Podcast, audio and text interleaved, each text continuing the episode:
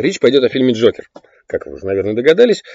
Да, он мне очень понравился, да, я впечатлен, и хочу поделиться своими ощущениями от этого фильма как-то более развернуто, что ли. А, но если все это написать, то по объему получится даже не лонгрид, а «Война и мир». Поэтому я уже расскажу. Итак, «Джокер», на мой взгляд, это шедевр, но с одной оговоркой – это, если можно так сказать, незавершенный шедевр, незаконченный. Единственное чувство, которое остается после просмотра фильма Тодда Филлипса, это ощущение недосказанности, незавершенности повествования. И удаляющийся к свету в конце больничного коридора Артур Флэк – это абсолютно точно не открытый финал. Это именно некая незавершенность действия. Повествование, очевидно, не закончено, и точку на этом, именно на этом месте поставить просто невозможно, на мой взгляд. Хотя казалось бы, что нам рассказали, причем не просто рассказали, а в подробностях и деталях показали историю жизни и становления Джокера. И сделали это, кстати, впервые. Между прочим, знаменательное событие, потому как персонажу уже лет 80 примерно. А если начинать отсчет человека, который смеется, по общепринятой версии, послужившим неким прототипом Джокера, ну, скажем так, источником вдохновения для создателей Джокера, то, собственно, персонажу уже без малого лет 100. А поклонники этого суперзлодея до выхода фильма Дода Филлипса э, практически ничего не знали о его судьбе и жизни. Ну, то есть, что-то знали, про Чан, например, знали, в котором свалился, но вряд ли это хоть и ключевой, но все же эпизод его жизни можно назвать полноценной историей становления главного злодея Готэма. Речь, конечно же, об эпизоде из фильма Тима Бертона «Бэтмен» с Джеком Николсоном в роли Джокера. Фильм знакового, фильма, который, по сути, создал привычный для современных зрителей образ Джокера, и в этом безоговорочная заслуга Джека Николсона. Он создал на экране совершенно потрясающий образ Джокера, экстравагантного злодея, тянувшего на себя внимание от всех героев, включая самого Бэтмена. Бэтмен вообще в этом фильме один из самых скучных персонажей. Что Бэтмен, что Брюс Уэйн, занудливо, однообразно и стереотипно, чего, конечно же, нельзя сказать о Джокере.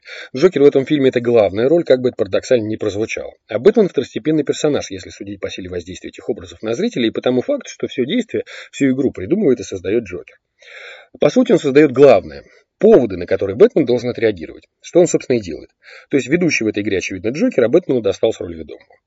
По сути, если бы Джокера не было, то фильм Бертона «Бэтмен» вполне мог бы претендовать на звание самого занудного кино, снятого по мотивам этого популярнейшего комикса. Потому что сам по себе, в отрыве от Джокера, если на секунду себе вообще такое, в принципе, можно представить, потому что в сознании зрителей они как близнецы-братья, жить друг без друга не могут и по отдельности не воспринимаются.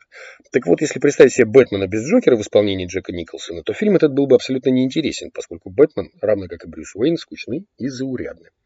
В общем, Бэтмен Тима Бертона – это, конечно, ключевой фильм в истории, в этой огромной киновселенной под названием «Бэтмен», который занял в ней свое, безусловно, почетное место, и без которого эта вселенная, ну, осиротеет как минимум. И вот представьте себе, что после всех крестоматийных Джокеров, а Хит Леджер, к слову, этот образ яркого и харизматичного злодея закрепил в сознании зрителей, э, есть, наверное, ряд отличий э, в Джокерах Хита Леджера и Джека Николсона.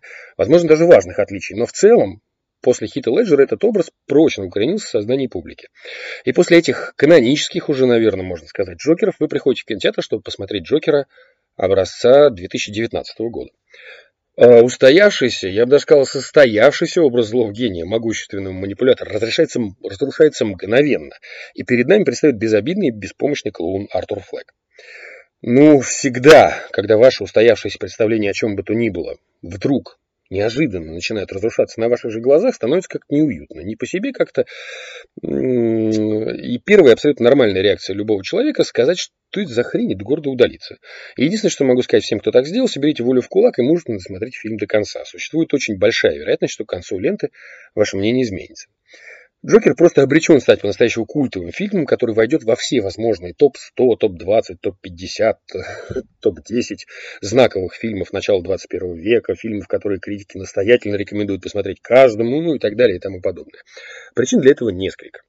Ну, во-первых, как я уже говорил, это первая и единственная полнометражная история жизни Джокера, которой до выхода этого фильма просто не было.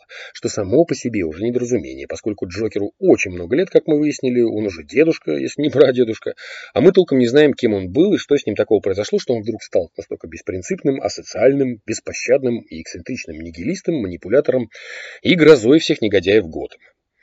И теперь, по всей видимости, это недоразумение все-таки исправили и представили публике полноценную каноническую историю становления Джокера. На мой взгляд, это уже достаточное основание для того, чтобы не покидать кинотеатр со словами «что за хрень?». Если же этого недостаточно, наверное, многие скажут «ну и что?». Ну хорошо, тогда давайте обсудим более общественно значимые вещи, которые затронул Джокер Тодда Филлипса. А, например, поговорим о чрезмерной реалистичности и прямолинейности, с которой зрителям продемонстрировали жестокость общества. Ну, не только жестокость, но и безразличие. Безразличие и бессердечность, которые, если верить Джокеру, пронизали общество насквозь, начиная от банальной уличной шпаны и заканчивая так называемой элитой, в лице известных телеведущих, кандидатов в мэра, которые называют жителей города клоунами, ну и прочее. А, но если жестокость общества под сомнение не ставится, то месть Джокера своим обидчикам оставляет множество вопросов. То, как она показана в фильме, вызывает исключительное недоумение. Хотя бы потому, что она примитивна. Но не мог Джокер так бесхитростно им отомстить. Задумать какую-нибудь невероятную многоходовую манипулятивную комбинацию, в результате которой они окажутся в дураках, причем в полных дураках. Вот это да, это стиль Джокера. А чтобы вот так примитивно мстить... Нет, Джокер так бы не поступил. И это, кстати, еще один аргумент в пользу того, что все сцены вместе своим обидчиком это не более чем болезненные фантазии Артура Флека.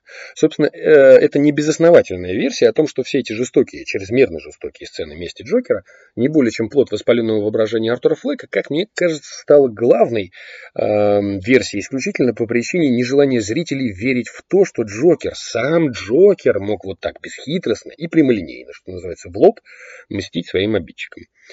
Э, еще одна довольно болезненная тема, связанная опять с жестокостью общества, это всплеск уличных протестов, показанных в Джокере. И даже если предположить, что вся эта уличная массовка это тоже всего лишь фантазия Артура Флека, отчаявшегося найти поддержку у отдельных персонажей, это, по сути, ничего не меняет. Можно только порадоваться за Флэка, потому что он очень точно почувствовал атмосферу и настроение людей.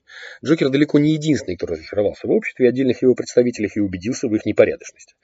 Бесправие маленького человека и полное отсутствие у него перспектив, которые продемонстрировал зрителям Джокер, это далеко не уникальная история, и все это на себе прочувствовал достаточно большое количество людей для того, чтобы они заполнили улицы Готэма с плакатами «Мы все клоуны». Мне кажется, что этот лозунг наиболее точно отражает чувства людей, наблюдающих за тем, что происходит в городе. Даже несмотря на буйство фантазии Артура Флека, несмотря на все эти небезосновательные, конечно же, предположения, что все чрезмерное насилие, показанное в фильме, и речь не только о месте Джокера своим обидчикам, но в том числе и об уличных протестах, это не более чем плод его воспаленного воображения. Да, все возможно так, и с этим никто не спорит, но это не отменяет того, что фильм очень точно отразил дух, ну, может быть, даже не дух, а настроение времени, скажем так. Вот это ощущение разочарования от всего того, что происходит, начиная от бесправия маленького человека, о котором мы с вами уже говорили, который как был, так и остался, и заканчивая полным отсутствием у него перспектив, который тоже никуда не делся тоже не исчезло.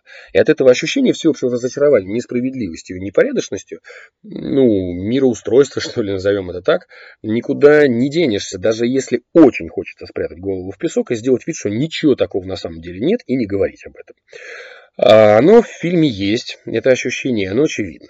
И Джокер ни при каких обстоятельствах не упустил бы шанс воспользоваться подобными настроениями. Ну и, наконец, третья причина, если первых двух недостаточно, это актерская игра Хакина Феникса. Он, конечно, шаман, буквально с первых секунд завораживающий зрителя своей безупречной игрой и не отпускающий до конца фильма. Прогноз сделал неблагодарный, но я абсолютно убежден, что у Хакина Феникса будет Оскар за лучшую мужскую